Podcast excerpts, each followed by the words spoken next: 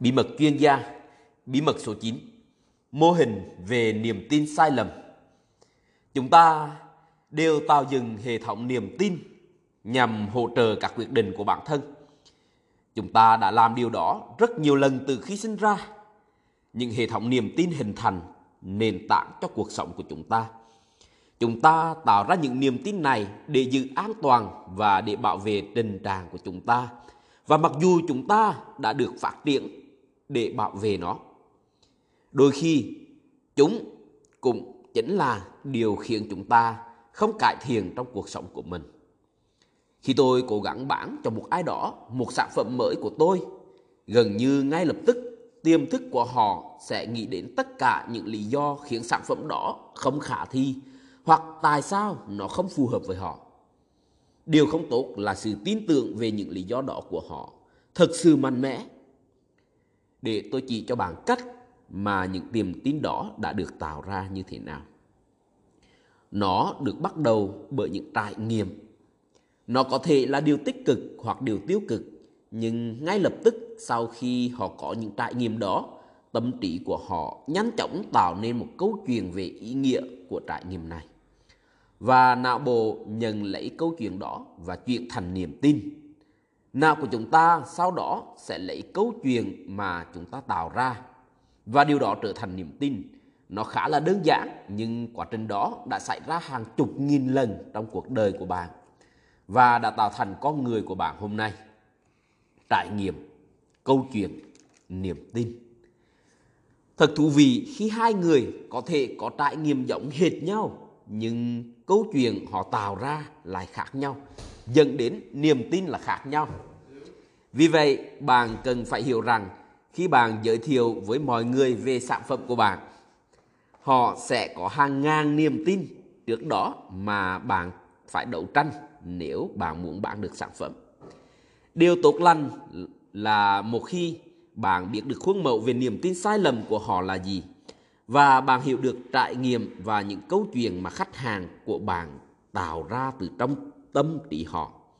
Bạn có thể sử dụng những câu chuyện câu nổi thấu hiểu để thay thế những câu chuyện cũ của họ và phá vỡ những niềm tin sai lầm của họ và tạo ra niềm tin mới. Đây là một bài tập nhỏ để minh họa cách mà mô thức này hoạt động. Bước 1. Chuyện niềm tin sai lầm mà khách hàng đang, khách hàng tiềm năng có thể nghĩ tới về sản phẩm của bạn là gì?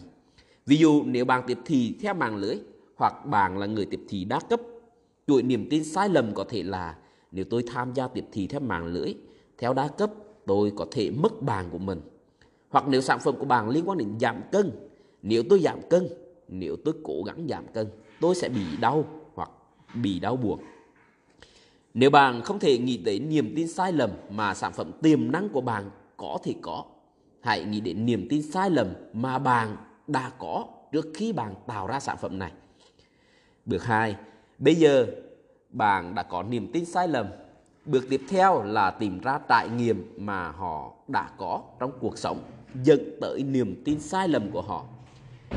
Trải nghiệm chính nào dẫn tới niềm tin sai lầm về sản phẩm của bạn? Một lần tôi tham gia tiếp thị đa cấp, tôi đã đăng ký cho bố mẹ của tôi và họ đã phát điên lên. Đó là một trải nghiệm sai lầm trước đó tạo nên niềm tin. Tôi đã cố gắng giảm cân năm ngoái, phải giảm lượng carbon hydrate và tôi đã rất khó khăn. Ví dụ như vậy. Bước 3. Câu chuyện sai lầm mà họ tự nói với bản thân khiến họ nghi ngại về sản phẩm mới của bạn là gì?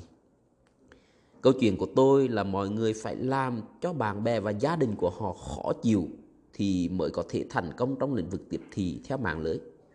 Câu chuyện của tôi là việc tôi phải từ bỏ những thứ làm tôi hạnh phúc nếu tôi muốn giảm cân. Bước 4. Bây giờ công việc của bạn là tìm một câu chuyện câu nổi thấu hiểu, thường là liên quan đến cuộc sống của bạn. Nhưng nếu bạn chia sẻ câu chuyện của người khác thì vẫn có thể thành công. Diễn tả việc bạn đã từng có niềm tin tương tự, nhưng nhờ có câu chuyện mới này, bạn giờ đây đã có niềm tin khác và câu chuyện cũ mà bạn từ nói với bản thân là sai lầm. Tôi cũng tưởng rằng tôi phải bỏ bạn bè nếu tôi tham gia tiếp thị đa cấp. Nhưng sau đó tôi đã học được. Thật ra, bạn có thể tìm đối tác của mình trên mạng cũng được mà. Mạng Internet có quá nhiều người muốn tham gia chương trình của tôi. Thế nên tôi có thể phát triển nhóm của tôi mà không cần phải phiền bạn bè hoặc gia đình của mình. Ví dụ như vậy. Hoặc là tôi cũng tưởng rằng phải từ bỏ những thứ khiến tôi hạnh phúc để giảm cân. Nhưng sau đó tôi đã học về ketosis và cách tôi giảm cân bằng việc uống ketonis thay vì giảm lượng các các carbon, carbon hydrate. Điều đó khiến cho bạn phấn khích không? Tôi lần đầu tiên hiểu được khái niệm này. Tôi nhận ra rằng những câu chuyện là chìa khóa để tạo ra những niềm tin.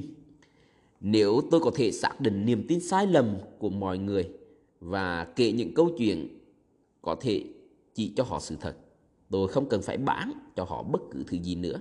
Những câu chuyện đưa mọi người tới niềm tin đúng đắn hơn mà họ sẽ tự mua hàng. Nếu bạn đã từng nghe tôi phát biểu, bạn sẽ biết rằng tôi chia sẻ rất nhiều câu chuyện. Thật ra, trong những lần thuyết trình gần đây, một trong những người bạn của tôi đã đếm số câu chuyện tôi kể trong 60 phút đầu tiên. Tôi đoán rằng số câu chuyện có thể là 10 hoặc hơn một chút. Nhưng tổng số câu chuyện là khoảng 50, gần như mỗi phút mỗi câu chuyện. Một số câu chuyện dài hơn và có thể chiếm từ 5 đến 10 phút trong khi số còn lại thường ngắn hơn một phút. Nhưng chìa khóa ở đây là việc tôi sử dụng rất nhiều câu chuyện khi tôi thuyết trình. Chúng phá vỡ niềm tin sai lầm và xây dựng lại niềm tin mới mà mọi người cần có. Và đó là lý do tại sao bạn cần bắt đầu xây dựng một kho những câu chuyện của bạn. Đây là cách mà bạn có thể làm nó. Bước 1. Liệt kê tất cả những niềm tin sai lầm mà khách hàng của bạn có thể nghĩ về sản phẩm mới của bạn. Nếu bạn thấy khó khăn trong việc tìm chúng, hãy nghĩ tới những niềm tin sai lầm mà bạn đã có trước khi bạn đi theo con đường này. Khách hàng của bạn gần như có những niềm tin sai lầm tương tự. Tôi cố liệt kê ít nhất 10 điều, nhưng thường thì danh sách của tôi sẽ khoảng 20 điều hoặc hơn. Bước 2. Trải nghiệm nào đã tạo ra niềm tin sai lầm của họ hoặc niềm tin sai lầm cũ đó của bạn? Liệt kê một trải nghiệm cho niềm tin sai lầm mà bạn đã tìm ra. Bước 3. Những câu chuyện nào mà họ từ nói với bản thân rút ra từ những trải nghiệm đó. Việc biết được những câu chuyện của họ là rất quan trọng vì câu chuyện cầu nối thấu hiểu mới của bạn sẽ thay thế những câu chuyện cũ của họ đã từng xảy ra trong suy nghĩ của họ. Bước 4. Hãy nghĩ ra câu chuyện cầu nối thấu hiểu của bạn cho mỗi niềm tin sai lầm. Điều gì đã xảy ra để thay đổi niềm tin đó ở bạn. Khi bạn làm bước này cho khách hàng của mình, bạn sẽ nhận thấy rằng bạn hầu như cũng có niềm tin, trải nghiệm và những câu chuyện. Vì vậy, chỉ cần quay lại và nghĩ đến câu chuyện đã mang đến cho bạn sự thay đổi lớn, phá vỡ niềm tin sai lầm của bạn trước đây. Hãy chắc chắn rằng bạn có câu chuyện cho mỗi niềm tin sai lầm của mình.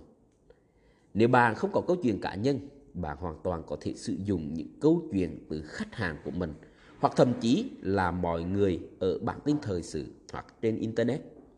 Bạn có thể không sử dụng tất cả những câu chuyện đó, nhưng bạn nên bắt đầu xây dựng một kho những câu chuyện để sử dụng trong tương lai của mình.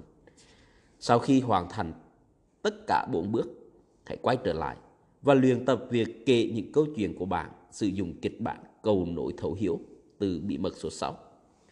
Bạn kể chuyện càng tốt thì càng dễ thuyết phục người khác và bạn sẽ biết chính xác cần nói gì khi khách hàng của bạn phản đối. Hết bí mật số 9.